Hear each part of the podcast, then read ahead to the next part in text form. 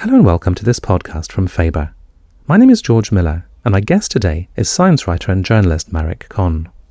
He's written about the Englishness of evolutionary theory in A Reason for Everything, about the birth of the British drug underground in Dope Girls, and the return of racial science in the Race Gallery. Much of my work, he has written, is about the implications of scientific thinking for ideas about human nature and society. And in his latest book, Turned Out Nice, his focus is on how the British Isles will change as the world heats up, not just how the climate and the natural environment will alter, but also how society will adapt. Of course, as the title indicates, at one level, these islands stand to benefit as temperatures rise.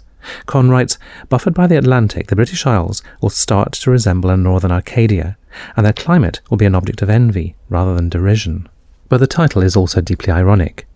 By 2100, southern Britain swelters, London is an urban heat island, and the lives of our descendants, some of whom are already alive, will be very different.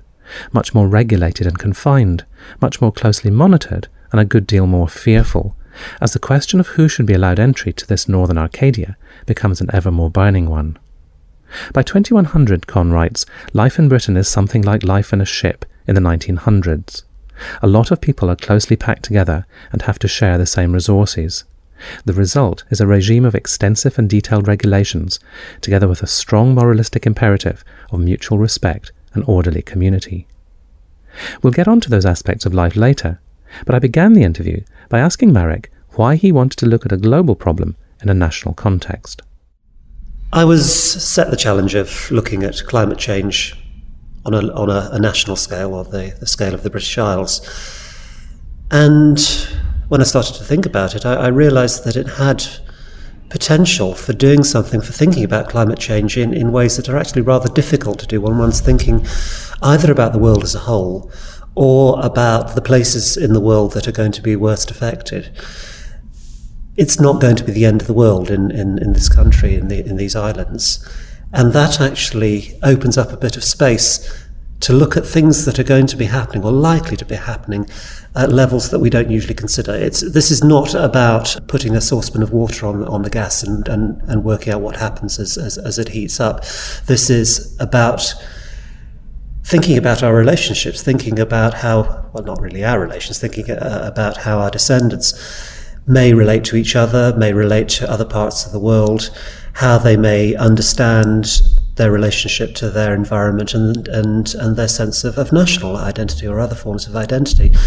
Now, people in other parts of the world will also have their their relationships and, and perceptions of those kinds, their sense of themselves changed by climate climate change, but uh, where the, the pressures of climate change are going to be absolutely overwhelming, they're just uh, it's obviously much more important to to think about the droughts, think about the floods. Here we have some different issues, and that's been very very interesting to to, to go into. The title of the book, nonetheless, carries quite an ironic charge. Yeah, turned out nice is is, um, is ironic in in, in, a, in a number of ways. Um, part of it is the way we use the phrase we don't mean very much by it. It's one of those things. It's part of talking about the weather, and of course, all we're really saying when we talk about the weather is, is um, yeah, I kind of like you, and uh, know, uh, let's uh, let's get along, okay.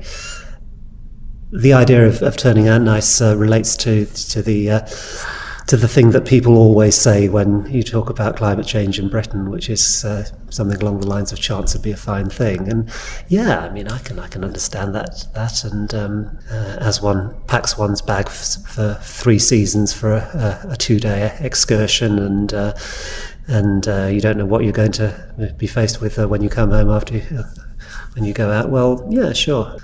The idea of pleasanter weather is superficially attractive, but it's superficial and the image I have in mind is people saying to each other, Yeah, it turned out nice, hasn't it? But actually, they're living in a world, not only a world that's much worse, but actually their own circumstances are much worse. And this is, this is the, the absolutely crucial thing is, is that however you try and reckon it up, if we proceed on, on the path that we're on at the moment and our descendants proceed on that path, and gas emissions continue along the kind of track that they're going along at the moment, come the end of the century, we can expect a world that is very, very tense and fraught and conflicted. I mean, think how volatile the world's markets are these days. Think uh, how important confidence is to, to the economy, and then think about a world in which every week something shocking is happening in some part of the world. A, a harvest is failing, there's a flood here, a storm, storm there, a heat wave somewhere else.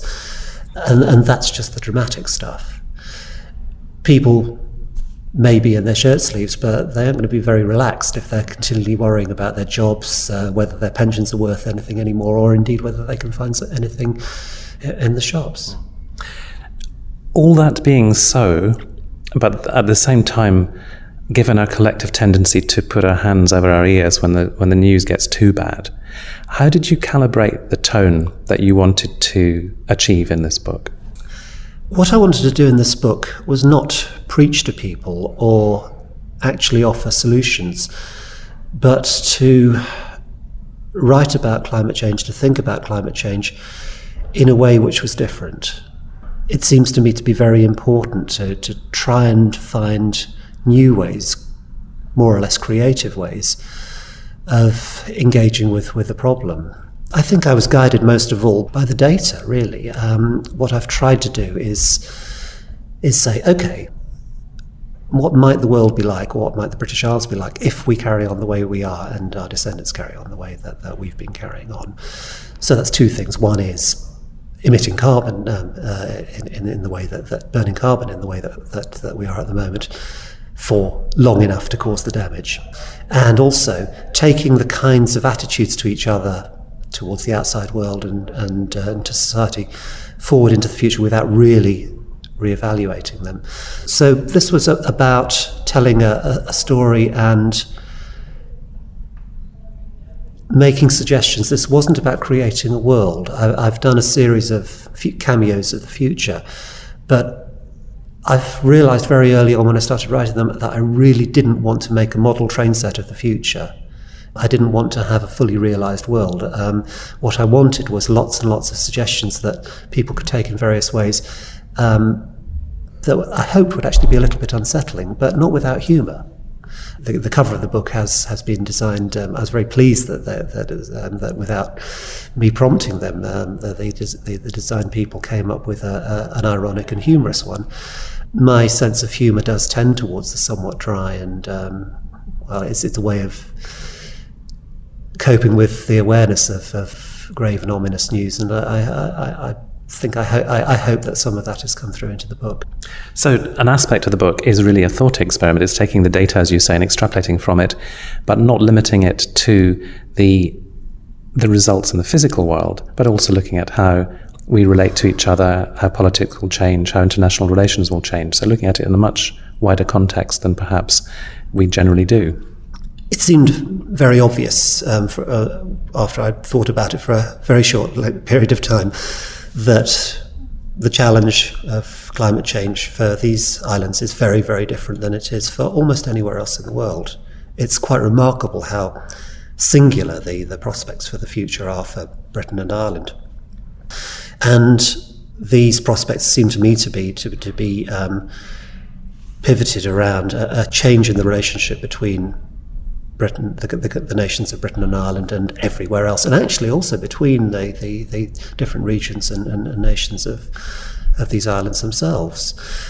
The picture that, that that emerged as I started to think about this was well, one in which we are buffered by the Atlantic. The key to this is, is that we're in the shade of the Atlantic, that the, the, the Atlantic Ocean swaddles our, our, climate, and it's going to continue to do so. Whatever happens to the Atlantic Ocean currents, in, in fact, actually, if they're, they're disturbed, it'll probably cool the place down even more and uh, accentuate the differences between us and, and the continent. And uh, I found myself starting to think about, about how that would play out with the sorts of ideas about ourselves that, that swirl around the these islands at the moment, and, and, and in particular the, the, the deep ambivalence in, in our relationship with elsewhere, our views about diversity and who is us and who is them, and and how we manage the, the relationships between us and them and who becomes us and, and all the rest of it. Also, and this is something that, that I've, I've gone on to think about more and more since completing the book, thinking about a society that doesn't really isn't really that keen on engaging with itself civically and politically, which which is at odds, disgruntled, disaffected with democracy while fully committed to it formally, but doesn't really live it. And I'm thinking about a, a, a place that gets more and more crowded because of partly because of population growth, but, but also because of the need for energy efficiency. Cities are efficient energetically, dense housing is efficient energetically, and presumably that's going, going to be an immensely powerful force in the future. And you know, the stuff that's not built on is going to be used for growing food, except for the bits around in the the the, uh, the high boggy peaty bits, which uh, which have got going to have problems of their own. So this is all this is all about exploring. Um, the need to revive ourselves civically and, and, and, and, and, and politically. You mentioned cities, and you devote quite a lengthy chapter in the book to, to London, understandably a London which has characteristics in common with some continental cities you describe as being steeped in heat, which was a very nice way of, of describing it. And as you say, people living much more energy efficiently and in much more um, compact surroundings. Um, you take you take the year 2100 as kind of a key point of comparison. What do you think that the salient distinctions will be between the London of now and the London of then? It's going to be like it is, but much more so this is how I'm seeing um, the British Isles as a whole. Obviously, that follows from the, the, the basic uh, premise of the book, which is, is is, what happens if, if people carry on as we're doing at the moment. So um, I'm, I'm, not trying to invent new things that haven't yet been foreseen, but uh, certainly, I mean, you, you, one's already seeing this. That there's already talk about about the need to to make uh, London much much more dense. London actually isn't a very dense city at the moment, particularly compared to a number of comparable places. Well, Barcelona is incredibly dense in the in the centre. Paris is dense, and people can live well in those those places. So it's not necessarily worse. One of the nice things about about about this is. Is that um, one does imagine a, a really uh, quite substantial and perhaps you could say profound greening of, of, of cities the greening of cities in the past was creating open areas, parks and, and, gardens and so on. The greening in the future is, is going to be integrating the green into buildings themselves, covering the, the walls and the, uh, the roofs. And one can already see certain, certain buildings, even with, with green walls in, in, in London already. And I'm imagining that this is going to become the norm. But I'm also imagining a city in which movement is is very, very difficult movement throughout the country is going to be difficult. It's going to be problematic because effectively, in my future, the question is asked about every journey is this journey really necessary, like the old wartime slogan, except it won't just be a slogan to search your own conscience with. It's something that's, um, I, have imagined a transport system, system that is actually automated and, and, controlled by, by computers. So you're no longer a driver, you're a passenger in your own car. And to to make a journey, you actually have to bid for space on the roads uh, according to a finely computed points system based on how, how, how worthwhile and necessary your, your needs are. Uh, so I imagine a London which has, has become much more uh, of a network than a, a, hub and spoke place. The Victorians built the underground system like the spokes of a wheel, so it, it all goes into the centre. And I'm imagining, yeah, the underground's still there, the tube's still there, but it just gets, there's just no way of cooling it down in summer, so it doesn't work as a local line anymore. And peripheral centres um, have become much more important. So instead of there being suburbs, it's going to be a different kind of uh, network city. And presumably that'll also be true of other, other megacities in, in the future. You mentioned the civic aspect, and you posit some positive developments there. You imagine the end of a throwaway society and a greater sense of interpersonal responsibility and people working at their relationships rather than discarding them on the, on the credit side. And on the debit side, you imagine a world where surveillance is much more prevalent, where everybody's movements are being monitored, and we're all having to be much more careful about our behavior because we now realize the implications of it. Can you expand a bit on, on, the, on that sort of interpersonal and civic side of your picture? I felt that I wanted to think about how climate would affect not just political relationships or international ones or, or, or even um, local community ones, but relations between people, even intimate relationships. I thought, well, would they? And as I thought about it, I thought, yes, they would actually, because you know, the climate is all around us, uh, and it does actually condition our, our, our lives. And you know, there's a sort of stereotypic way of looking at it that uh, you know in southern Europe people have siestas and and um, and their relationships are. Uh, their working and their and their intimate relationships are said to be uh, all organised around around the, uh, the, the changes in the in, in the heat and, and so on. I thought there might might well be more to it than that. I, I suppose at some points I, I am, yeah, okay, I'm, I'm, I'm describing changes that I actually think might be quite a good thing to have.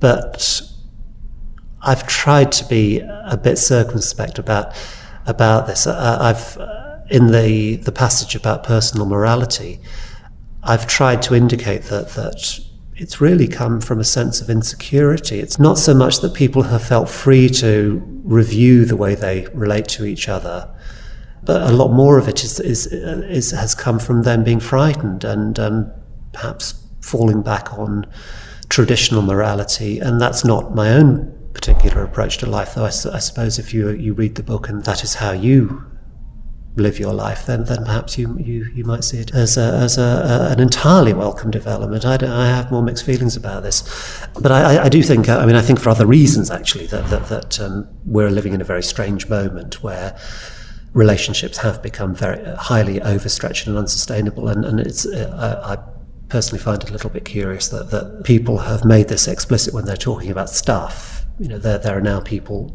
more and more people talking um, quite influentially, well, perhaps not influentially in terms of people doing anything, but in terms of people listening, about how having more stuff doesn't make us more happy. The idea that, that we now need to look at happiness rather than absolute material standards of living is is becoming much more mainstream and solid in a way that, that, that it never used to be because it's on, based on much, many more data apart from anything else. But people haven't started saying um, saying the same sorts of things about relationships.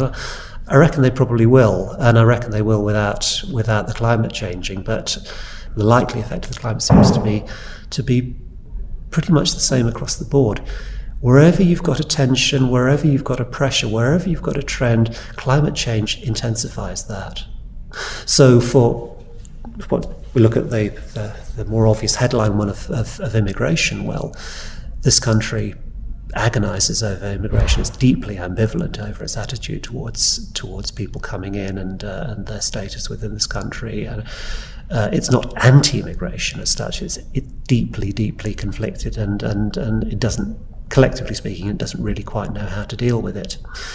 That would seem to me to be the, the, the story of, of, of, this country for the foreseeable future, whatever happens to the climate. But as the climate changes, if the climate changes, then it is really going to, to add to those pressures, which makes it all the more necessary for us to say, okay, if we want to prepare for climate change, we start to think about the way the way we relate to each other, the, the way that uh, our society is formally organised, and the way it works as, as, as a communities and, and, a, and a democracy. You speculate about the emergence of what you call a gnostocracy. I don't know if that's a, a con coinage or, or not, but can you tell me what you what you mean by by that and what, what you think its role might be in, in the future? Yeah, um, that that's one of mine, and um, it's the first time I think it's ever been spoken.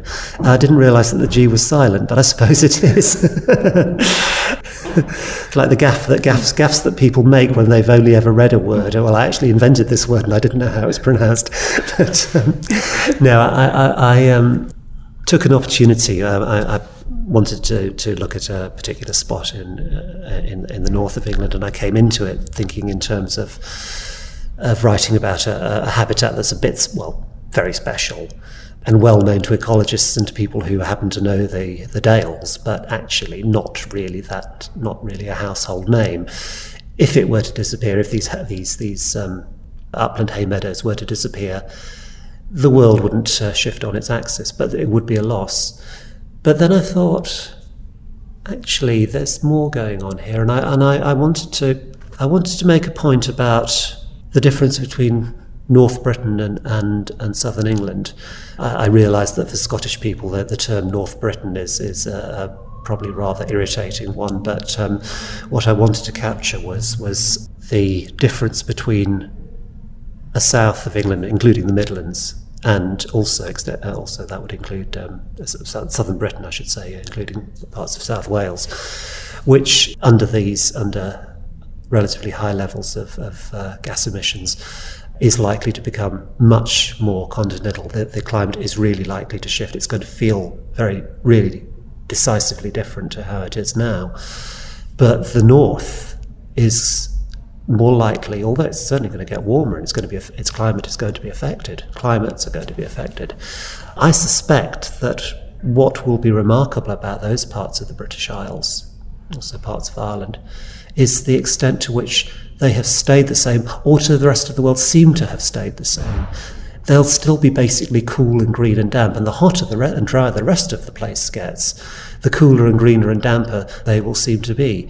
And it, it struck me that this could really affect how people in those places, of those places, see them, how the rest of the world sees them. Something really special, somewhere that, on the few places left on the planet, that's still in touch with its heritage.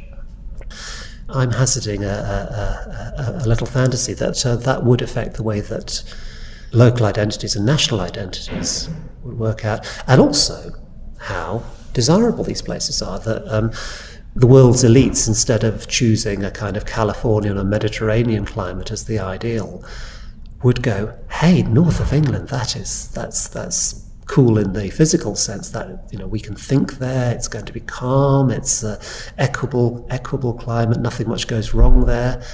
It's quite secluded because transport will be so difficult. We'll get into that valley and nobody will be able to come and bother us. And I invent this. Uh, I've imagined this this campus um, where aristocrats, elite professionals, choose to come and live from around the world. And um, the idea of these these people is is that an increasingly weightless economy, which it'll have to be for energy efficiency reasons as well as technological progress, will make it possible for uh, the, the, the high status professionals of the world, the, the elites of the world, to live exactly where they choose and uh, interact with their, their clients if they have clients. Very often, the governments of the world, sometimes perhaps they'll be, be top lawyers through electronic means without any loss of quality, without any loss of information.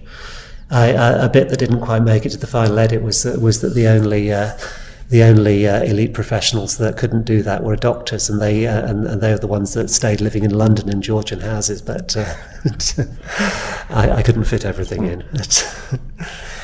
you describe at one point measures taken to attenuate climate change as belated and ineffectual. And it seemed to me that was what you took the status quo really to be, as far as our present state of activity goes. I wondered, in conclusion, Marek, what changes in your own sort of attitudes came about as a result of spending a couple of years thinking about that comparative lack of attention, comparative la- failure to take action. Did you end the book in a more sober, pessimistic frame of mind than you began it? I think that the more I thought about climate change um, and the more detail in which I thought about it, my mood, I don't think became any less pessimistic, but it was less emotional. I, I think probably what happened was that I came into it thinking, yeah, it's not going to happen. Nobody's going to turn around until they uh, until it's too late. You have to feel the climate around you. You know, you have to feel extremes of weird weather uh, in order to feel that it really matters. You know, you have.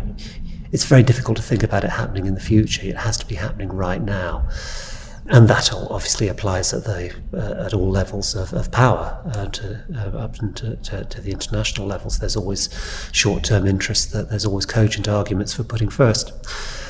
But having thought about the possibilities, I, I I think my pessimism of the pessimism of, of the spirit is, is, is, is alleviated to some extent because um, although objectively my pe- pessimism of, of the intellect is, is just as bad as it started, I can also see lots of lots of ways of, of, of getting to work to, to deal with this. And um, in particular, um, I, I, feel very pleased to, to have got hold of what I what I actually think is the problem. It's not it's not focusing on the technology. It's not not not on, it's not um, above. It's uh, uh, the need to um, to change the light bulbs and to forswear air travel at the domestic level and the need to make these huge strategic world historical changes in our sources of energy at the, the global level.